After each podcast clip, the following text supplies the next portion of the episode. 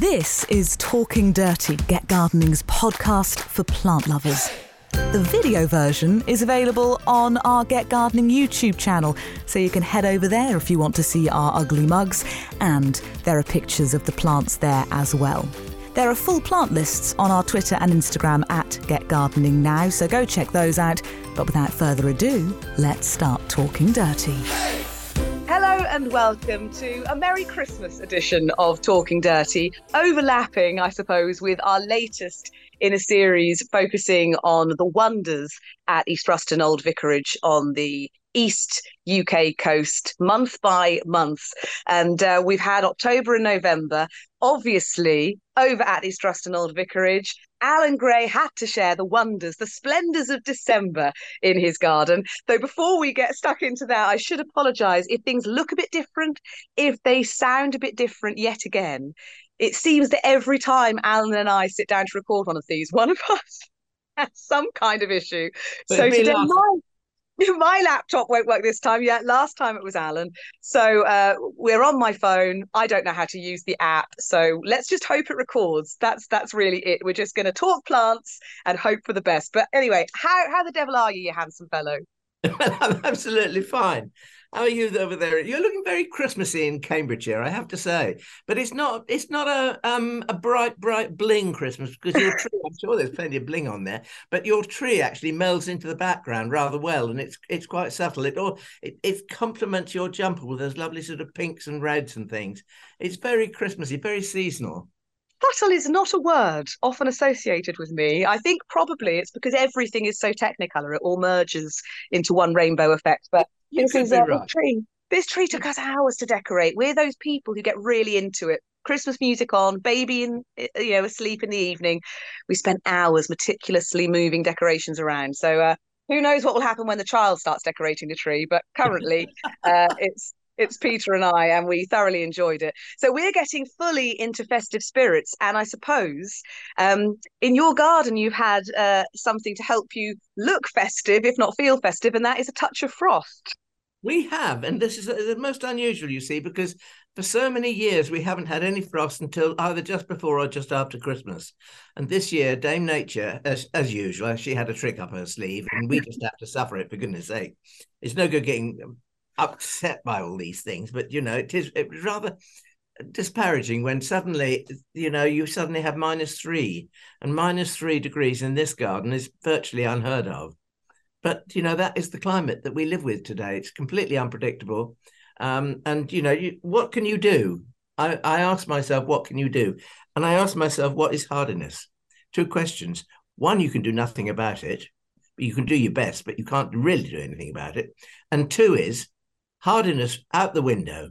You know, it, it just doesn't it, just, it doesn't compute anymore. It's absolutely ridiculous. So we just go ahead and we do what we usually do here. If we're planting um, using plants that are fairly half hardy, we put them in as sheltered a position as we possibly can.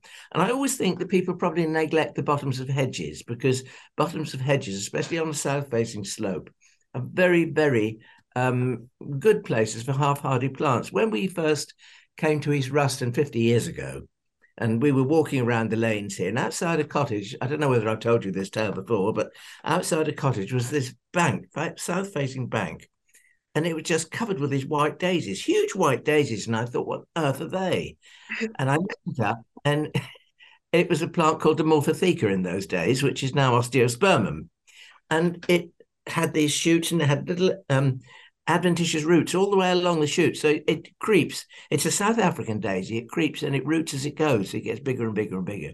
Anyway, this dear little old lady was saw me sort of poking about outside her hedge, and she said, "Oh, good morning. Can I help you?" or something like this. And I said, "This daisy is absolutely wonderful." And she said, "Oh, it just grows everywhere. I mean, take some, have some." So she gave me a handful of these little bits, and we've had it ever since. But that was a lesson in in you know hardiness, if you like. This half-hardy plant underneath the shelter of a hedge, which is like a rain shadow, it was growing beautifully, and it was loving it. And this probably was maybe late March, beginning of April, something like that. So it's just emerging from its winter rest and it was flowering. And, you know, that's what we have to do today. If we're going to grow half hardies, you grow them against a fence, a hedge, a wall, a sheltered nook, a, a corner. Don't forget, though, underneath trees is quite a sheltered place as well. I mean, we've got some oats in our, in our little secret garden, and I get very cross because I put seats in this secret garden in the summer because it's a lovely shady nook. But the pigeons go and sit on the branches and poo on the pla- on the seats. So there's this constant battle. You know, people don't want to sit on a, a seat covered with bird mess. So uh, anyway, there we are. But it's a lovely sheltered place. Um, and that's I use that underneath those uh, spreading branches. There's a holm oak there t- as well, which is evergreen. Underneath those spreading branches, I use that as a step from the greenhouse to, to taking plants out of the greenhouse and hardening them off under there because it gives it a little bit of night shelter when the temperatures are apt to drop. But yes, it's it is that it's that winter thing, and I've got I've got a little box of goodies here. So shall we start? Shall we start talking about those? And we'll yes. see where the laptop and the phone takes us. Well, we will. I, I, really had to stop and sort of think twice when you said it, it hit minus three in your garden, because of course, yeah. in the very depths of the cold winter last year, you only hit minus four. And I'm yeah. fairly confident that when we had that really cold night uh, here in Cambridge, it was minus four. And normally we're much colder than you. But of course, the yeah. cold front did seem to come along the east. So I think you were actually you know, battling us for who would be colder for once, which is well, very yeah. But, but Graham always says uh, the worst cold nights for us are, are the, is when the low pressure is leaving, and it drags all that cold air up from Cambridgeshire across us. so, all I'm going to say, thought is Maria Sophia Thank you for that. You're very welcome. and it does happen when you know when when when the thing goes easterly, the front goes easterly. Yeah. yeah I was sort of poking about in the garden uh, yesterday. Actually, I found a few little treasures, um, which I always do. But um, one is a common old thing, really. And I don't know whether you remember that Martin Davy always has a love of viburnum tinus. Yes. Well, is a form of viburnum tinus. And I don't know whether you can see that, but in actual fact, it, there's an awful lot of pink in there. Yes, beautiful. Uh, Martin Davy, former head of horticulture at Easton and Otley College. So that was sort of the East Anglian place you'd go to to, to learn horticulture. Loved viburnum. We always would sort of, you in particular, mock him for being such a fan of a, a, a ubiquitous municipal plant, I suppose. Well, I suppose that's what it is, and it. But if you analyse the plant itself, it's a pretty dull-looking plant. The leaves are not very bright. They're not shiny. They're not cheerful in any way. But this to flower at this time of the year, and it will go right the way through until early spring. I think is lovely. I remember when we when we were children, we used to have um, on, on Mothering Sunday. We used to pick. I mean, you you can't do it today. It's not le- not legal today. But we used to pick bunches of primroses and all sorts of things, anything we could get hold of. Um, and in the house next door to us, they had a viburnum tinus, and we always picked, you know, three sprigs of this each. And you used to take your bunch and take it to the church, and you had a Mothering Sunday service, and this flowers got distributed to the various mothers. I don't know what mine did with hers, but something, I suppose. you know, suddenly the garden here is bereft of leaves. And I think that's what that frost does because we have we have I have a barometer. Well, two barometers actually, in actual fact, and the barometers are white mulberries, and they're the mulberries that you fed the leaves to silkworms rather than the black mulberry, which is the mulberry you eat. By the way, if you put a, put a black mulberry in your garden, do beware because they drop their fruits. And if you sit down on the grass and you sit on these fruits, they stain your clothes horribly. And it can be very embarrassing if you're wearing cream. However, my white mulberries, there are, I know when we've had a, a very cold night because they hang on to their leaves. They go, as somebody once said, a rich butter yellow, um, lovely, these lovely yellow leaves. And overnight, a sharp frost, whew, they all drop. Well, 95% of them drop. Um, and it is, it's quite alarming because you were in the garden yesterday and the leaves were on the trees. And the next morning you walk out and the leaves are on the ground and the trees are bare and it changes completely because there's suddenly there's light. Mm. There would have been shade, and you've got this golden carpet. Until, of course, they they start to look disgusting, and sleaze creeps in. So we've had to. I mean, talking of sleaze, we've had to um, outside my dining room window, which is totally impractical, but it's there anyway. We have a clump of the false banana Musa basjoo. And that normally on the south side of the house remains looking fresh until into the new year. But of course, with that frost, all of these huge, great paddle shaped leaves, they blacken. Mm. Sleaze. Couldn't have it. Couldn't put up with it. so dear Bridget went up and she locked them all off the other day. So thank goodness for that. So you know, it's constant tidy, tidy, tidy. Um, anyway, and you mentioned the light, you know, suddenly coming down. Yeah. I mean, at least the good news is that light is there to help bring all of the next treasures on. Yes, exactly that. The tree fellas came in a month ago, I suppose, and we topped some eucalyptus. Um, we've done it before to them, and they'd grown probably twenty-five feet. And of course, we did. We I've learnt my lesson. I say because we should chop them back on a biennial basis, perhaps, or triennial basis, once every two or three years, maybe, um, when whilst they're manageable to keep chopped back. Once they get too big, you have to get somebody in to do it, and it costs a lot of money. I mean, and all those eucalyptus that I said that we topped, and we, I mean, the, all those branches get chopped up, and, the, and if they're too big, the logs they're split, and they're still we store them for three years, so they're entirely dry. We've got this cycle going on, and there's wood piles in certain areas of the garden. You've seen them, and um, I tell you what's fascinating about wood piles we have the remains of an original woodpile that I left near the entrance gate, which is in, in shade. It's quite open shade. It's tall trees, um, so it's not very dark, but it's, it's, nevertheless in shade. And what fascinates me about this log pile is that it, it change, it's changed over the years. A, as the logs have rotted, it's shrunk. And it's home to all manner of little invertebrates and mice and voles and that kind of thing, and and lovely insects as well and the logs gradually sort of, they deteriorate, but then mosses start growing on them. And you get mosses and lichens or lichens, however you want to say it, and you get other plants that seed themselves in. And we've got Japanese anemones. There's um, a very dark Japanese anemone there that, that and and with this moss, it's like a little enchanted garden of its own, if you know what I mean. Primroses and violets and foxgloves and all those things will seed in and it's just a lovely thing to do. So if somebody wants a project and it's a lovely thing for a child to do because you if you've got a shady area i mean i know what i was like when i was a child and i used to love this sort of thing of being given my own spot that other people didn't go to. So if you've got a little nook in your garden you can give to a child or a grandchild i think it's absolutely lovely and you can talk about you know nature and the way things happen um, and you know make sure that they look after it. It's a lovely thing for a child to be fascinated with. I know because i always was. Anyway back to my little box of goodies. This morning we went out and we picked these and they oh. are you see they're snowdrops and that's galanthus santa claus. Oh. it's obviously out in time for christmas. Uh, he's arrived early in your garden. Yes it is very, very early. Um, but they're lovely. No scent. At least I can't detect it anyway. Uh, I mean, this is a Christmas treat in itself, show and tell from Alan at East Ruston. It, well, yes, it is. But, you know, we still have some of these blooming. Now, these are in oh. pot in a cold greenhouse. And of course, these are nerines or nerines, or say it how you will. But this is nerine, um, Mrs. Miss Frances Clarke. And oh. these these ones are not quite hardy, but they're they're hardy enough to grow under cold glass. And the one thing about nerines is that quite often they'll have a crystalline um, stripe on the on the petal. So that's a pale, pale pink one. But just look how those, those anthers come up and they sort of curl up.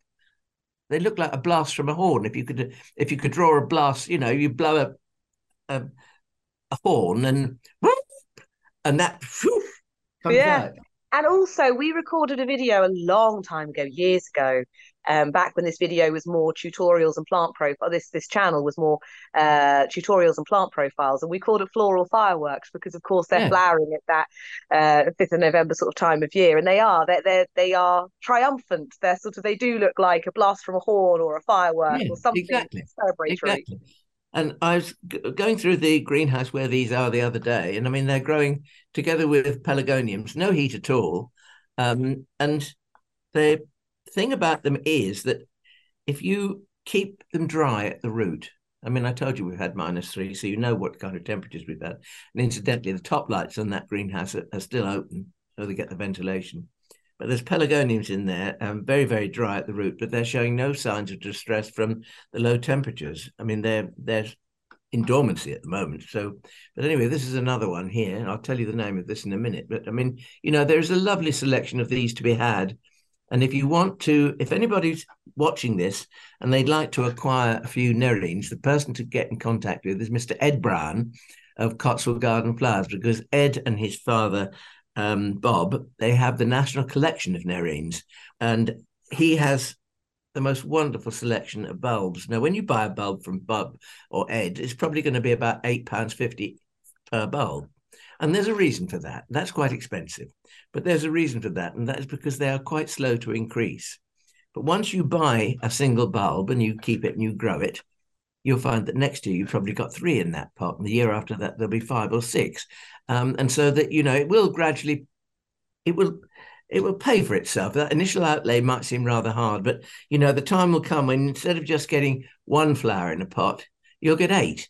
And yeah. so you have a lovely pan of flowers, um, which you can grow in a cold greenhouse without heat. So it's inexpensive, except for the fact you've got to have a cold greenhouse. But well, yeah, we've got a cold greenhouse. Talking of uses for unheated greenhouses, I saw a post from Steve Edney of the No Name Nursery the other day where he uh, and Lou, they they dig up their dahlias and they store them and they they pop them up and they label them and they do all of that at this end rather than you know storing them upside down or whatever on a rack which just because of the the amount of work that will be coming up when when dahlias are coming into growth they've just potted them up now they've got them in an unheated greenhouse all lined up and labeled if it gets really cold they said they're going to cover them with some hessian but yeah. i thought you know for busy gardeners that was a quite a, a, a, good tip really that you could do it that way and get the lion's share of the work out of the way at this end of the season or this end of the makes, sort of yes, it year. makes sense. I mean, when, you know, it gives you a break from raking leaves up, doesn't it? or whatever else you do. Pruning, of course. I mean, that's another thing. But um, I think that um, it's a very good thing to do that with dahlias. The other thing that we do is we we always save our old potting compost. So when we're repotting, we have a, a, a like a plastic pot, big big thing, you know, that you carry around weeds in it and things like that. But I, I, all the old potting compost goes in there, and I keep it. And I use that to cover, put dahlias in a box or a crate, and I use that to cover them with for the winter and it's it's a race between sort of them rotting and not rotting. Really, um, if you keep them too wet, there's every danger that they might rot, um, and that's why when you dig a dahlia up, dahlia tuber up, or the you know the clump, you've probably got about that much stem left on the dahlia. It's wise if you can to turn it upside down and leave it somewhere for about a week, so that the moisture can drain out of those tops of those um, old stems because if they sit there, if the moisture sits there, it could cause rotting. And you know, when you dig your dahlias up, there, there's going to be some soil on them. In those, in that soil, there could be some slugs. You, you know, you can't go through and sort of sort everything, but you know, if you if you let if you leave those moist stem ends on the top of the dahlia, if they're very moist, the slugs will go to it and they'll start nibbling into the dahlias. And then the dahlia tuber will probably get nibbled and that mm. in will go the water and there's your rot starting. So it's it's an important thing to try and do, try and keep them as dry as possible. Now, what else have I got? I know. Excuse me, while this is rather ungainly. I'm quite excited about this one. I knew there was an ungainly, quite special plant coming up. Well, yes. Um, this is uh, uh, I don't know whether, oh, yes, you can. Oh, yes. That is the most fabulous leaf. It's an arum. It's not quite hardy. Um, this was given to me by Lionel Ponder, a great friend of me and the garden here. We exchange plants on a reg- almost a weekly basis, I have to say.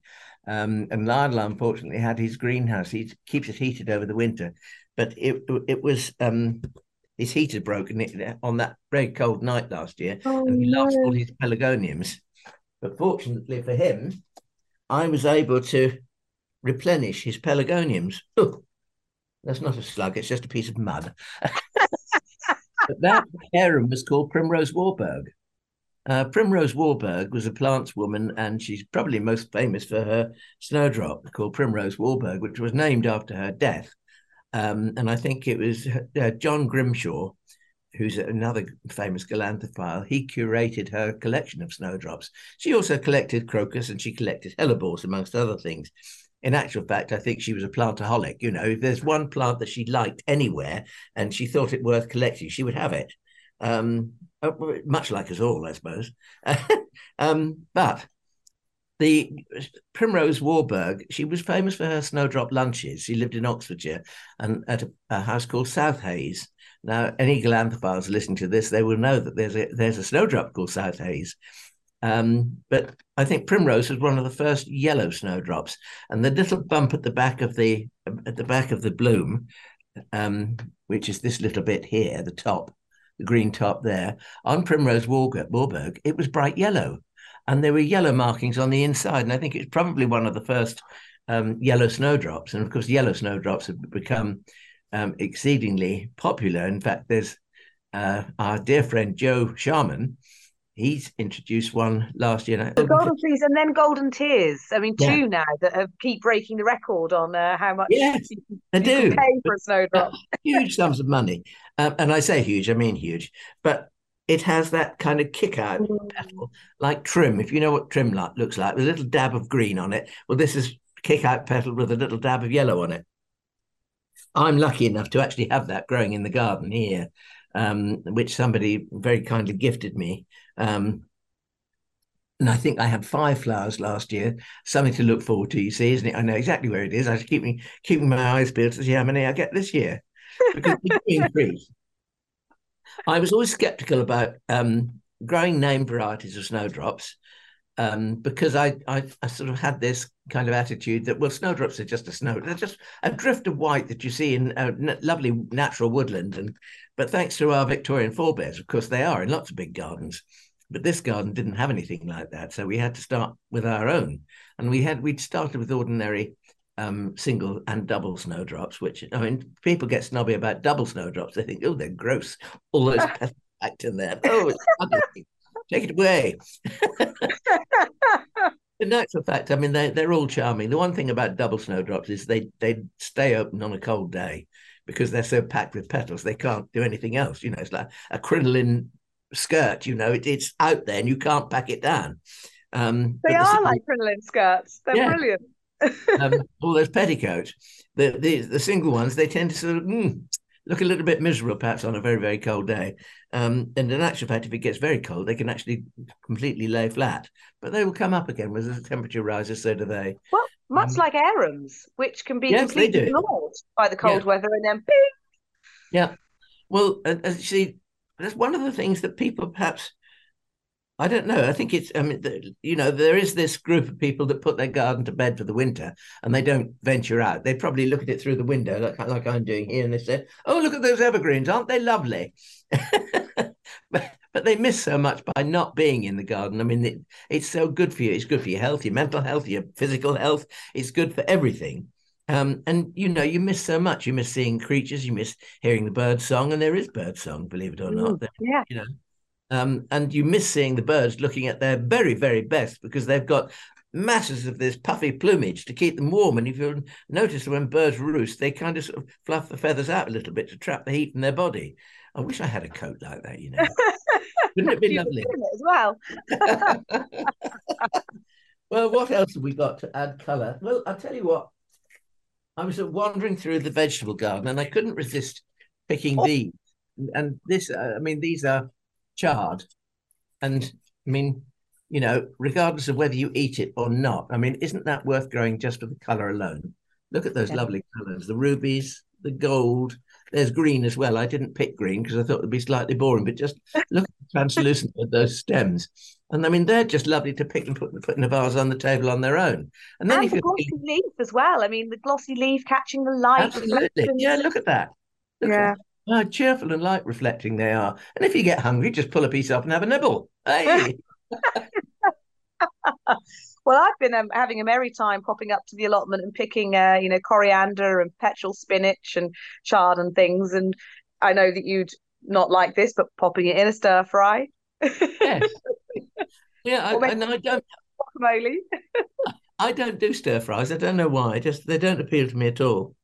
Um, I'm not. I, I t- tell you what was very interesting yesterday. There was a uh, something in the newspaper about foods that are coming back into fashion, and believe it or not, spuds are becoming fashionable again to eat. I mean, whatever form you, whether a, a jacket potato, a baked potato, a roast potato, chips, mash, um, they're all becoming. And I think it's it's it's based on the fact that they're relatively inexpensive, and in times of hard times, when which we've got at the moment, um, you know, it, it's one of those vegetables that work very well. And sausages are coming back. Ah. Whether, they're, vegetarian or whether they're, you know, meat based. But I mean, sausages are very, very easy. And I tend to sort of do fiddle about in doing things with sausages with, well, for instance, I'll give you a little tip. Well, no, little tip is just something we do.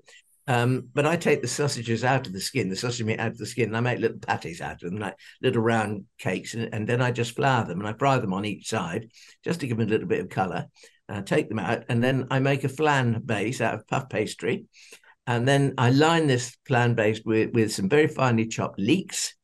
Um, I usually use some kind of chutney, and it's very nice with a rhubarb chutney. And you spread this all over the thing as well, and you tuck your, your little bits of um, uh, patties of sausage meat back in, and you can cover it with whatever you want. I mean, this is infinitely variable recipe.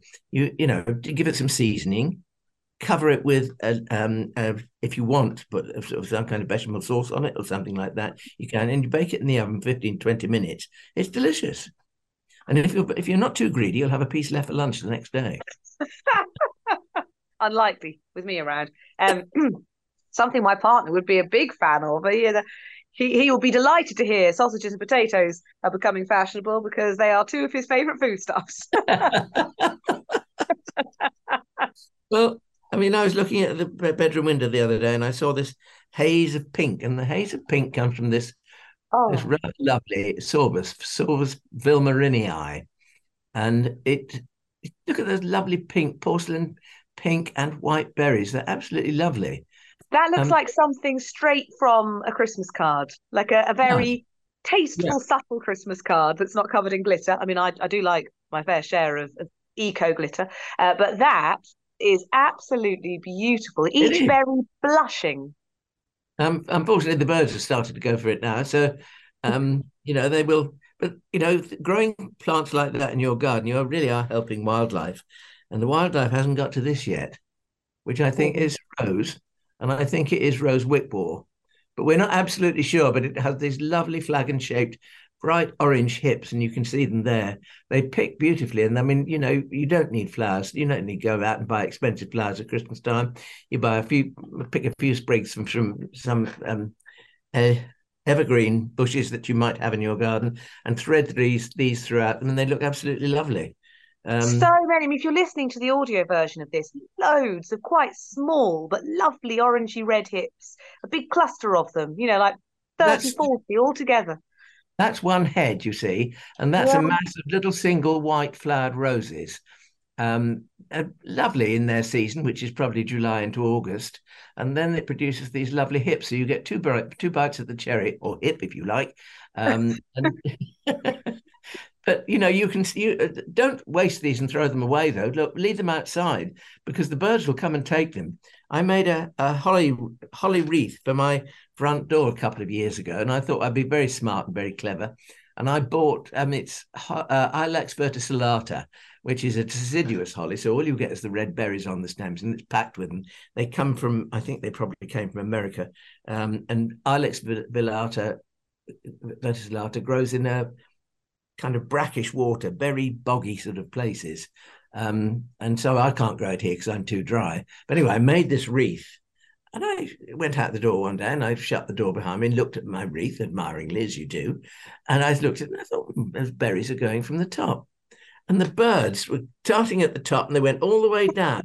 so by Christmas Day, the nay, there was near a berry to be seen. It was completely um, denuded, but I'd done my bit for the wildlife, so Talking about hollies, here we go. segue, have segue. In, indeed. Well, you don't get older without getting up for. this this is a lovely little holly. It's I don't know whether you can appreciate. Well, you can if I get the other one because you know there's a great deal of difference in hollies. Look at that. Wow. Between yes. those two. And I mean, even in the hue of the berries, can we get a bit more light on that? Well, you can see one much brighter red, one more yes, of exactly. sort of rubyish, yeah, clarity, merlot colour. Well, this is a good trust you to say that. That's just a few of my favourite things. this is a holly called Nellie Stevens, and I'm training two of these. I've got them on my front doorstep at the moment, but they don't look terribly clever. But I'm training them up into standard columns. Um, so they're just going to be very narrow columns. And I thought that, you know, with these small berries and the small stature of, of the, the leaves and everything else, it will be quite dense. And in future years, hopefully they will look even more spectacular than they do today. But Nellie Stevens is a very good berrying holly, but do bear in mind you have to have a male to go with the female. The female produces the berries, obviously, but you need a male nearby if you're going to get cross pollination. Um, in my garden, I've got lots of males. Well, I would have, wouldn't I? Um, but and, and you know, lots of self-seeding hollies. This is not a self-seeded holly. This is um, a, a, variety called Ilex castaneifolia, um, and it's chestnut. It's called the chestnut leaf holly because this leaf here resembles the leaves you get on a sweet chestnut, not a horse chestnut, a sweet chestnut. And this originally came to the garden from um, oh, this is going to sound terribly posh, but I was we were at Raveningham Hall one day when um, the late Lady Bacon, Dowager Lady Bacon, was still alive, and um, her name was Priscilla, and Priscilla and I knew each other for we'd known each other for years. I used to help her in the garden sometimes, many many years ago, and uh, we saw this holly, and Graham said, "Well, what's that?" And she said, "Well, it's holly." And he said, "It's interesting because it's castaneifolia." Um, and because it's got these leaves like a horse, uh, sweet chestnut, I mean, and she said, Take some bits. And Graham said, Well, is it the right time? And she said, Young man, it's the right time if you're offered it. and I thought that's, I mean, Christopher Lloyd always said, you know, yeah, I don't worry about doing jobs whether it's the right time or not. You know, I do it when I see it because at least it gets done. Otherwise, it probably will be missed. Um, and so, you know, you make your best of it. And Holly's come quite easily. They're very slow, but they come easily from cuttings, especially in the winter. So if you want to increase your holly, I mean, take a take a cutting um, and do do a, what they call a hardwood cutting. I'm not going to tell you how to do that now. We haven't got time, but you you can look it up on the internet. There's lots of um, very helpful um, YouTube things to show you how to do it. But I think that's absolutely stunning. That's castaneifolia, and the berries on that absolutely. It makes quite a big plant. It grows probably 20, 25 feet tall, so it makes quite a big plant. But you know, it, it deserves to be that spike of berries as well. Oh yeah, you know, this cluster of berries is is so present and beautiful. Yeah, yeah, that is absolutely amazing. I think that that's splendid, and I think that yes, that's all for my box of tricks. Actually, I, hope, I, hope, I haven't exhausted everything. But don't forget Nellie Stevens. Um, I don't know how common Nellie Stevens is, but I mean I've seen it around quite a lot. So that's a very nice one to get if you if you're short of space because you can clip it um, and keep it nice and tidy. And her leaves are so shiny, her berries so bright and red. She almost doesn't look real on the screen. She no, almost looks like not. a decoration. Yes, yes. But Wonderful. It's no good having a holly with three berries on the stalk. You've got to have a holly going to have a sprig with, you know, laden with berries. And, and of course, you have a um, you have a yellow berried holly at East Ruston, don't you? Uh, I mean, yeah. obviously you have a yellow berried one, but you have your own yellow berried one. Yeah, we, well, the, yeah, thank you for mentioning that. That was it. Was um, we had the holly expert called Susyn Andrews, S U S Y N, Susyn Andrews here, and she was staying with um, the late Peter Boardman, who had a, um, a lovely holly collection over at Ludham, about five miles from us. And um, he said, "Would you mind if Susyn came and looked at the garden?" I said, "No, not at all. Of course, come around." And this is the, the kind of thing that happens in the gardening world. You know, if you if, if, they're going to somewhere, they and you've got an interesting garden, someone will ring up and suddenly say, "Well, can I come and have a look?" As Cleve West did one Sunday morning. Um, and you know, of course, well, I'd be honoured to have people like that in the garden. Anyway, Susyn saw this yellow berried holly, and she said, "Where did that come from?" I said, "It was a seedling that we found in the garden here." And she said, "Well, we must name it." What should we call it? Um, and I said, well, if you think it's worthy, of course it's worthy. Look at this, this, this, all the plus points about it. And so she called it East Ruston Gold. So we have a, a holly named after the garden, which I think is rather lovely. And because I have a snowdrop named after me now, as you know, because you presented yes. it. Yes, the immortal Alan Gray.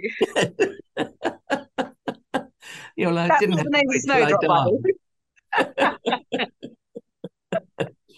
Oh dear, yeah. But no, So you they're- must be excited to see. I mean, Al- Alan Gray, the snowdrop, will be. Uh, I'm assuming, you know, making its its floriferous appearance at some point. Yes, it will be flowering in um, probably about uh, from somewhere in the middle of February, uh, early to mid February. It should be doing its stuff. We I bought. This is dreadful, isn't it? But this is what happens to you. I mean, Val Bourne will, will she she will attest to this, I think, because uh, this is what happens to you once a galanthophile gets hold of you. You know, th- this instills in you. "Well, That's a different one. That's a different one. That's a different one. I tend to go for the bigger growing snowdrops. I do like them if they're taller and they've got uh, more presence. Um, whilst, I mean, dare I say it, the ladies often go for the tinier ones.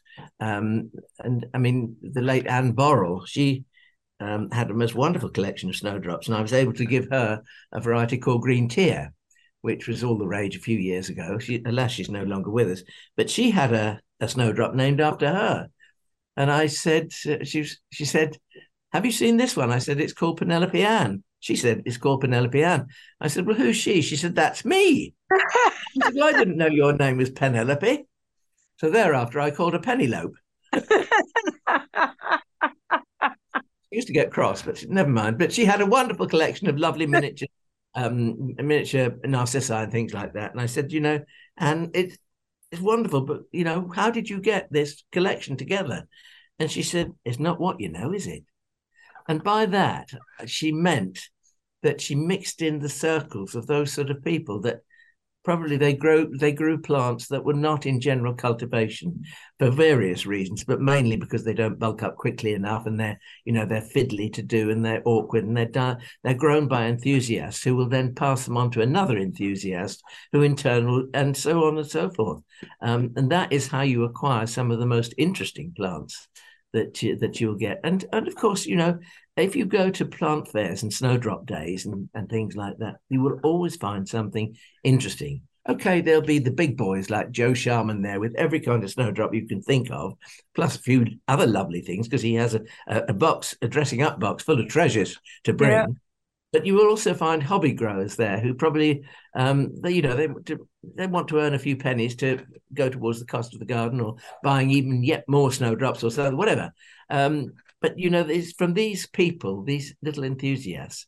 Don't forget Brian Ellis in, in this, because Brian Ellis is an enthusiast about not just snowdrops. I will have yeah. you know, everything Lots, really. Yeah. but well, the thing about Brian is Brian and, and David they don't have a huge garden, but what they do have, they have a jewel box, um, and it, it's, it's absolutely packed with all the sorts of unusual plants that he's got from his contacts. And these are people that he. Thank you very much, Sally. It's very kind. Sally's just brought coffee. you'll have to you'll have to meet Sally one day. She's very nervous. She won't want to come and sit and, and put face on the screen, but we'll see what we can do. I'll, I'll, t- I'll take a quick photograph when she's not looking. the, the plant um, the plant community. I mean, Brian Brian Ellis is is one of the most generous plants people I know. Uh, Dean Croucher in Somerset as well. Wonderful yeah. garden to follow on Instagram. And um, we had this joke that Fiola was due on Dean's birthday, and he said, "Well, if you manage to have your baby on my birthday, I'll send you a special snowdrop."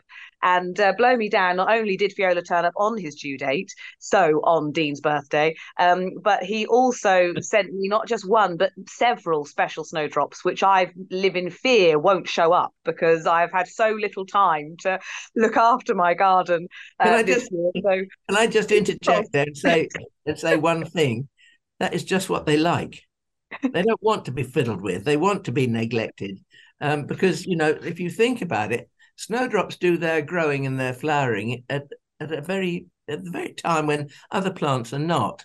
And you know, if you can if you can actually grow bulbs like snowdrops or scillas or crocus, um, and all of those things that naturally grow in woodland, bluebells, you know, they, they get their growing done just as the leaves are coming out on the trees. Um, so they, they have all the light and they push their leaves up and they're able to do the photosynthesis and everything else and build up their bulbs and make their seeds and everything. And then suddenly the canopy gets dark and they go into what they absolutely love, which is this period of, um, well, how shall I say? It's not dryness. It's it's this kind of moist, even temperature. They don't like these huge heats and huge huge mm. colds. You know, they, they tolerate cold, of course, um, but you know, this lovely even temperature, and they go to bed for the summer. I wouldn't want to do that, but I wouldn't mind going to bed for winter. I tell you. I wouldn't mind just having some sleep, to be honest, but that's a, that's another story um, for another day. It, the natural world does blow my mind. I think that just the the the equilibrium, the balance, the cycle, all of that. You know how amazing it is that all of these plants are waiting for the leaves to disappear so they can have their moment and they go away again, and a whole new chapter uh, mm. of the gardening year continues on. It's um, it's it's wonderful, so inspiring. Well, I mentioned you, saw um, the arum primrose Warburg. They're not not quite hardy, but it makes such a wonderful plant. Uh, there's a lady who lives in in uh, Sutton, just a few miles down the road. Um, she used to be um, a wonderful exhibitor of alpine plants, and she grew that primrose Warburg arum in a pot in a cold greenhouse because it doesn't like huge amounts of cold. Um, in actual fact, Lionel, who gave it to me, said he planted it in his garden and lost it twice. Um, I'm determined when my plant gets bigger to prove him wrong, but we shall see. you know, there, there's there's that arum. It produces its leaves in the winter, so it starts coming into growth probably in August September. You'll see the new leaves coming through, and there's a huge range of uh, arum um, that well joe sharman grows a lovely selection with mottled leaves patterned leaves variegated yellow leaves splish splashed or even you know there's such wonderful things and i bought from him over the years quite a few and i love them in the winter for their foliage incidentally gertrude jekyll grew them in her garden i don't know that she had terribly sophisticated kinds but she used to yank the whole bunch of leaves off the top of the cormor bulb plonk it into a vase, and she poked daffodils between it, and that was what she she used as her excuse me her greenery. Uh, so that was wonderful. Um, but these plants, I mean, for me, they are very neglected because they're there in the wintertime. Now, lots of people say that, oh, they run all over the place. They don't really run, they, they seed all over the place and they can be a nuisance. But I mean, if you garden, you edit where necessary. And if you garden like me, you probably leave the seedlings for two years. So then you get the true color of the leaves and you'll see that they are either good or not. If they're not good, you just yank them out or put fork underneath and get rid of them. Um, but if they're good, you keep them. And, and now we've got some wonderful, very beautifully marked leaves coming up at the bottom of hedges where the birds have taken the berries to the top and they've eaten the hedges and eaten the berries and the he- through the hedge comes the seed if you see what i mean and um, they germinate. And you know, hedge bottoms are very interesting places because an awful lot of seedlings will develop in hedge bottoms. And if you're looking for some self-sown seedlings of something like yew, not you, why yew trees, um, honeysuckle is another one that frequently gets um, seen at the bottom of hedges, and Trachycarpus fortunei, the Chusan palm, because we grow that here in the garden and you need male and female again to get berries. Um, and the berries, they're huge panicles of this olivey green berries. Fantastic sight. We sometimes saw one off and put it in the middle of a table just as decoration on its own for Christmas. It's lovely. Um, but birds take the fruit when they're ripe and they sit on tops of the hedges, I just said, and they drop the seed, and you get all these palm trees growing in your in your hedge bottom. So, you know, if you're when you're gardening, just have a look in the hedge bottoms and see what there is we've got a an abutilon, which is really then, well, I say they're not hardy, but this abutilon, it's on a south facing wall, but it's been there for the past. Well, we we built the garden in 28, 9, 10, 11, opened it in 2012, and I think it was from the original planting in 2012. It's 11 years, and it's been there for 11 years. It's a, it's a red bell shaped large flowered abutilon. It's been knocked back from the top, you know, it gets frosted a little bit, you trim it up, and then off it goes again. But this year, it actually has two self sown seedlings beneath it. Now, they're probably likely to be exactly the same as the mother, because, but then, of course, it must have been able to be pollinated by something else. Or was it? Or was it self pollination? Who knows? It'd be interesting to see. I'm, I'm I must dig up those seedlings and grow them on because next year I shall know if they flower, which they should do. I shall know whether they're going to um, be hardy or not. Yeah. What color they're going to be, which is more important. There's a, a new race of abutilons, um, and they're a cross between large flowered hybrids and the small flowered Megapotamicum. And the Megapotamicum is the one with the little heart shaped flowers and the lovely sort of dark red calyx on the top. And um, these are charming because they're much smaller flowered than the large flowered, but the big plus point about them is that they are much hardier. And there's a lovely lemon one called Ellen's Little Bird, which I've got. and um, and then there's Garda, Gerdemann's Red, which is more of an orangey red small flowered one. There's a pink one called something Party or Princess or something. I'm not sure. Pink Princess or Pink something. I got that as well, and I took lots of cuttings of these last winter and uh, last autumn, and and they're in the propagating house at the moment, and they're growing along quite strongly. So I'm looking forward to seeing them. Um, but I'm also testing them in the garden to see how hardy they are because they do have this increased hardiness. And I've got Gerdemann's red in a pot, a big pot in my back courtyard outside the kitchen door, and that at the moment has been completely unaffected by the frost. Oh. next door to it, I had a fuchsia called Fuchsia boliviana, which is the very long, slender, dark red flowers, very glamorous. And that is a, a, lovely thing. But immediately the frost gets into the soft tips of the foliage, it curls up, and the, you know the they don't yeah. like. It. But the thing is, you know, Fuchsia boliviana will quite often come back from below ground level, but don't bother with it because it comes back, but it doesn't start flowering then until September or even October and you're just a few weeks away from Dame Nature doing her damnedest to put the stuff dampers on the summer garden. And so, you know, unless you can bring your plants through the winter, it, it's probably not worth growing outside. But the abutilons, I think, probably will be. And, you know, it's all about this sort of increasing the amount of interest that we have in our gardens throughout the year.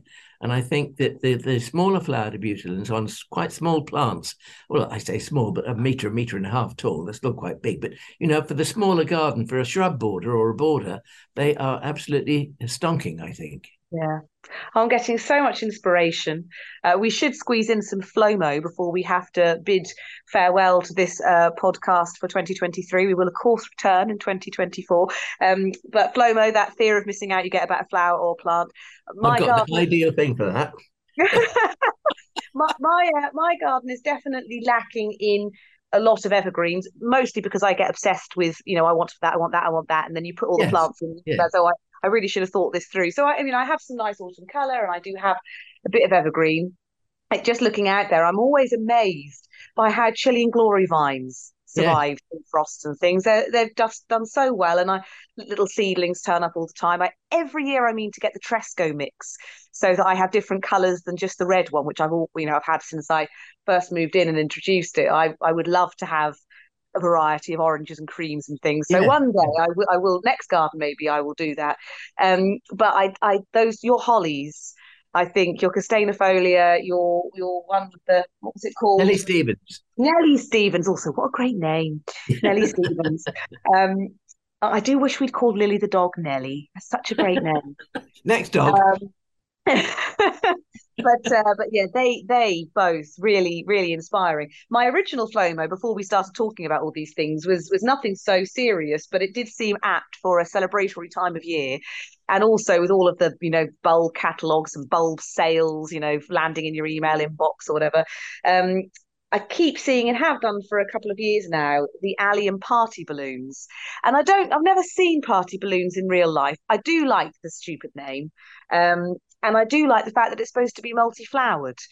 Um, so whether or not I will ever succumb and buy it, I've been trying to just not give myself extra gardening jobs because I just don't have time at the moment.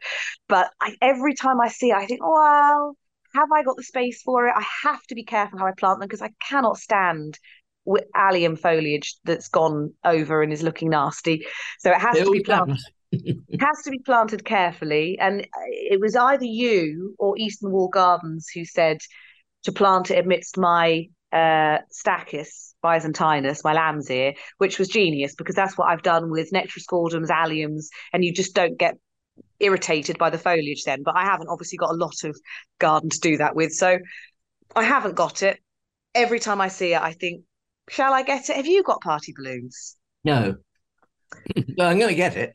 It sounds like it could be, you know, they're, they're relatively expensive bowls. It just sounds like it could be faddy and not very good.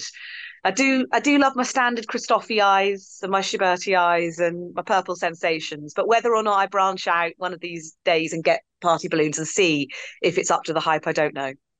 Well, we've got several different new ones this year, um, but I know what you mean. It, it, it uh, but nerines, uh, not nerines, sorry, uh, alliums, they have this habit of just as their flowers are coming, flowers scapes are coming up, the foliage starts to wither and that is the one drawback. And the one thing that Christopher Lloyd always says, you know, they they're great for planting in amongst emerging perennials. So if you've got lupins or delphiniums yeah. that cover up that horrible foliage, and also planting at the front of a border, because if you've got plants like um, like viola, viola cornuta, or something like that, or indeed your lamb's lamb's lugs, you know, yeah. that just helps to disguise it. And it is it is a nuisance. I do agree with you. That's one the, that is the one drawback. And i was just thinking when you said about evergreens if you've got anywhere on your allotment where you've got a particular area that's very windy i mean if the wind comes from i mean predominantly from the southwest i suppose probably or westerly southwesterly but wherever you've got a little bit i mean you just put a few evergreens in there yeah um, so that could mean you you have instant picking material for little winter poses, if you like. That is a genius idea. I mean, I've always I planned to and haven't got round to just lining out hardwood cuttings and things at the allotment. Yeah. But that I, I need to need to get on with that. yeah, but I mean, you could even start your evergreens off with hardwood cuttings. Yeah, cuttings in the winter, put them too close together because you know some won't take and some will perhaps. Um, my flomo is good old fashioned garden phlox. Now, you may think that, you know, the herbaceous garden phlox, uh, Phlox paniculata and their and varieties of that, you might think that that's a common old thing. But we've noticed in the garden here, um, and visitors have noticed that you somehow it's suddenly not available anywhere, not in great quantities anyway. And I've sourced two varieties that I think are particularly nice. Um, but they're not for small gardens, I have to say. But there are a numerous, numerous varieties of phlox available from a well-known bulb supplier called Farmer Gracie. Yeah. And you look, Farmer Gracie's catalogue for summer flowering bulbs was launched online two days ago. And my fear of missing out on these phlox was such that I banged an order in straight away. what I did was, I mean, you you know, they're they're not and they're not hugely expensive. I mean, they're I mean, I think probably for a the very uh, the rare phlox, which is a Her- Hercules and Goliath, purple and a pink. And I mean, Hercules are probably the tallest one, or it might be Goliath. I'm not sure, but I mean, one's purple and one's pink, and it is five or six feet tall. It is that big, well grown, of course, and huge heads, pink blossom on, like a like a big blousy hydrangea, I suppose, in a way, but herbaceous. Um, and I just sort of had to have some of these. Um, so if Eric sees this podcast, um, he will know who he, he is. Uh, Eric is always talking about phlox and uh, Kniphofias, which he calls fophias. no, nophias, nophias. um, and the two plants that he likes, and he's always t- taking note of the phlox that are growing in the garden and dropping rather uh, large hints that I should dig them up and divide them so he can buy them from me. but, you know, sometimes you don't get around to doing that. But I've got these new ones coming, so we're going to line them out in the stock borders and grow them on for a couple of years just to assess them and see how they do. Um, and then we will, you know, branch out into. Did I mention that we've got a new trial coming coming to the oh, garden? Oh, your um your uh, ginger trial. Yeah, Hedychiums, Hedychiums, Hedychiums. I think we've got um, well, Karen, who runs it with the RHS, she got in touch the other day, um, and she said that um, she hopes we'll have between 90 and 100 varieties. It depends on what's available and what people have got.